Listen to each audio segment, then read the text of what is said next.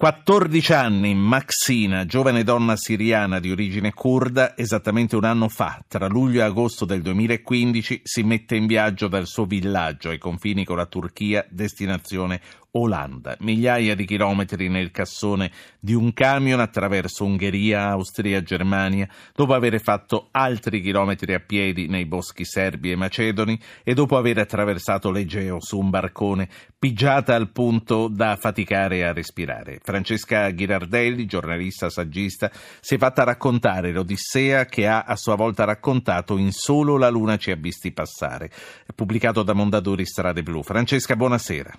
Buonasera. Siamo colleghi, ti dispiace se ti do del tu? Assolutamente mi fa piacere, anzi. Come hai conosciuto uh, Maxina o Maxima, non lo so, e cosa ti ha colpito di più di questa ragazza? Maxima è stata una delle, delle persone, delle, dei richiedenti asilo e dei migranti che ho intervistato eh, lo scorso anno durante eh, un lavoro che ho svolto tra Belgrado e Budapest lungo la rotta balcanica, la cosiddetta rotta balcanica.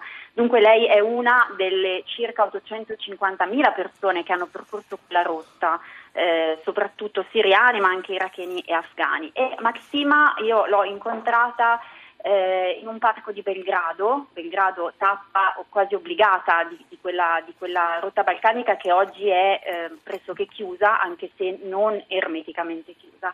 E l'ho, l'ho incontrata un pomeriggio rovente, faceva caldissimo, eh, in un parco di Belgrado accampata con le persone con cui stava viaggiando, cioè la sua, eh, sua cugina di 15 anni e uh, un, uh, un, amico del padre, che lei chiama zio, ma in, in, effetti non fa parte della sua famiglia, con cui Senti. è partita.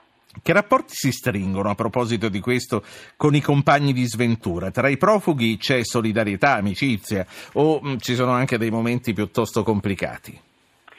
Eh, io beh, ho fatto questa domanda a, a Maxima in effetti e, mh, mm, per capire, visto che lei è così giovane ed è una donna, eh, pur ragazzina, eh, se avesse eh, avuto delle, delle, brutte esperienze. Lei in realtà mi ha, mi ha sempre detto che ehm, quando osservava gli altri rifugiati, richiedenti asilo, eh, in realtà le si stringeva il cuore, soprattutto quando vedeva le famiglie del suo paese. Eh, quindi diciamo che eh, sì, si può parlare di solidarietà anche se ciascuno in effetti procedeva eh, verso la, la, la, propria destinazione, ehm, però ecco, sicuramente eh, lei per esempio mi ha raccontato che durante le lunghissime camminate attraverso i boschi della Macedonia e della Serbia eh, ci si dava una mano eh, a, a, tenere i, i, bambini, perché ovviamente certo. eh, erano... Era lei, stessa, lei, stessa, è poco più di una bambina, è una donna e per questo, come hai detto, è più esposta di altri a certo tipo di pericoli. Ma ti ha raccontato, proprio perché così piccola, anche momenti di spensieratezza, di allegria nel tormento di questo viaggio? Eh, sì, assolutamente. Lei eh, in particolare ricorda con, eh, con, piacere l'arrivo in Grecia.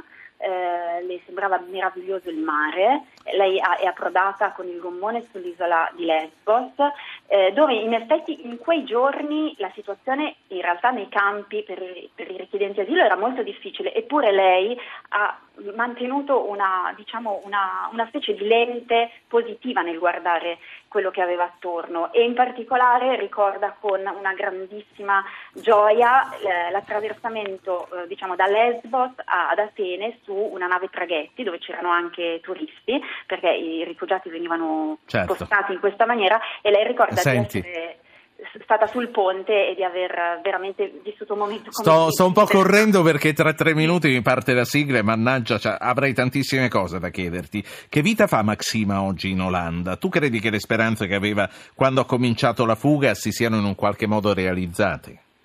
Sì, lei oggi è convinta che abbia fatto bene a partire anche se il viaggio è stato durissimo.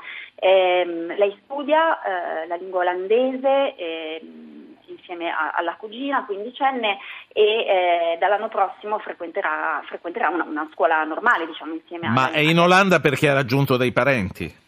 È in Olanda, eh, è finita in un campo profughi in Olanda e attualmente vive con una vecchia amica della madre, una signora siriana che si è trasferita là molti anni fa. Sì. Senti, l'Olanda, l'età, a me non possono farmi che pensare a, Anna Frank. La xenofobia di ritorno può fare paura a lei e a tutti noi? Lei non, non, non, si è accorta ancora e lei sostiene che gli olandesi siano stati molto molto gentili eh, nell'accoglierla, i suoi vicini hanno fatto una sorta di gara di solidarietà per, eh, per farle sentire la loro vicinanza, quindi diciamo che mh, per lei l'Olanda è un posto eh, che ancora accoglie le ragazzine come lei. Tu pensi che il suo futuro, lei pensa che il suo futuro, eh, Maxima, sarà in Olanda o comunque in Europa o, o credi, Maxima crede che un giorno si possa ritornare in Siria? Uh, lei attualmente è contenta di essere in Olanda, sta aspettando e sperando uh, che la sua famiglia la raggiunga. E, um, certo, uh, lei credo che voglia tornare nel suo paese, è una ragazza determinata, coraggiosissima e quando le ho chiesto cosa voglia fare da grande lei mi ha detto ma perché no, magari anche, potrò anche diventare presidente della Siria. Beh, non è impossibile. Che cosa ti ha raccontato dell'accoglienza nei vari paesi che ha attraversato? Lei mi ha raccontato di eh, sguardi non, uh, non, buoni, non positivi nella, nel, nell'attraversare i paesi, soprattutto eh, in Serbia. Insomma, lei è rimasta due settimane eh, nel parco di Belgrado.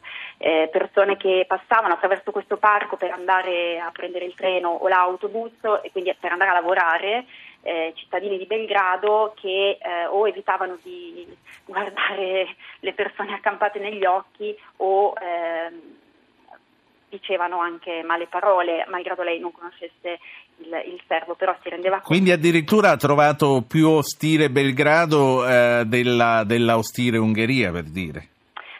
L'Ungheria lei l'ha attraversata nascosta nel doppio fondo di un camion, dunque eh, sicuramente è passata di lì ma non, non, non, ha, non, ha, visto nessuno in Ungheria, non ha incontrato nessuno. In tutto questo l'Italia non l'ha sfiorata.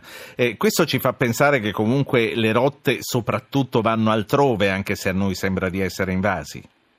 Sì, vanno altrove e anche adesso, eh, nel senso che se si guardano i dati su base mensile eh, degli arrivi in Italia, eh, viene da intuire che le persone che sono state bloccate, che non passano più attraverso la rotta balcanica, non stanno arrivando in Italia. Quindi siriani, iracheni, afghani che scappano da situazioni di guerra non sì. stanno arrivando in Italia e quindi ci si chiede dove, dove, dove siano. Eh, tutto, tutto, il resto lo leggiamo in Solo la Luna ci ha visti passare, Mondadori Strade Blu, eh, scritto da Francesca Ghirardelli che ci racconta la storia di Maxima, giovanissima donna, adolescente siriana che eh, in due mesi, nel luglio-agosto del 2015, ha lasciato la Siria per arrivare in Olanda. Grazie, grazie di questa conversazione che abbiamo avuto, grazie a te. Grazie a voi.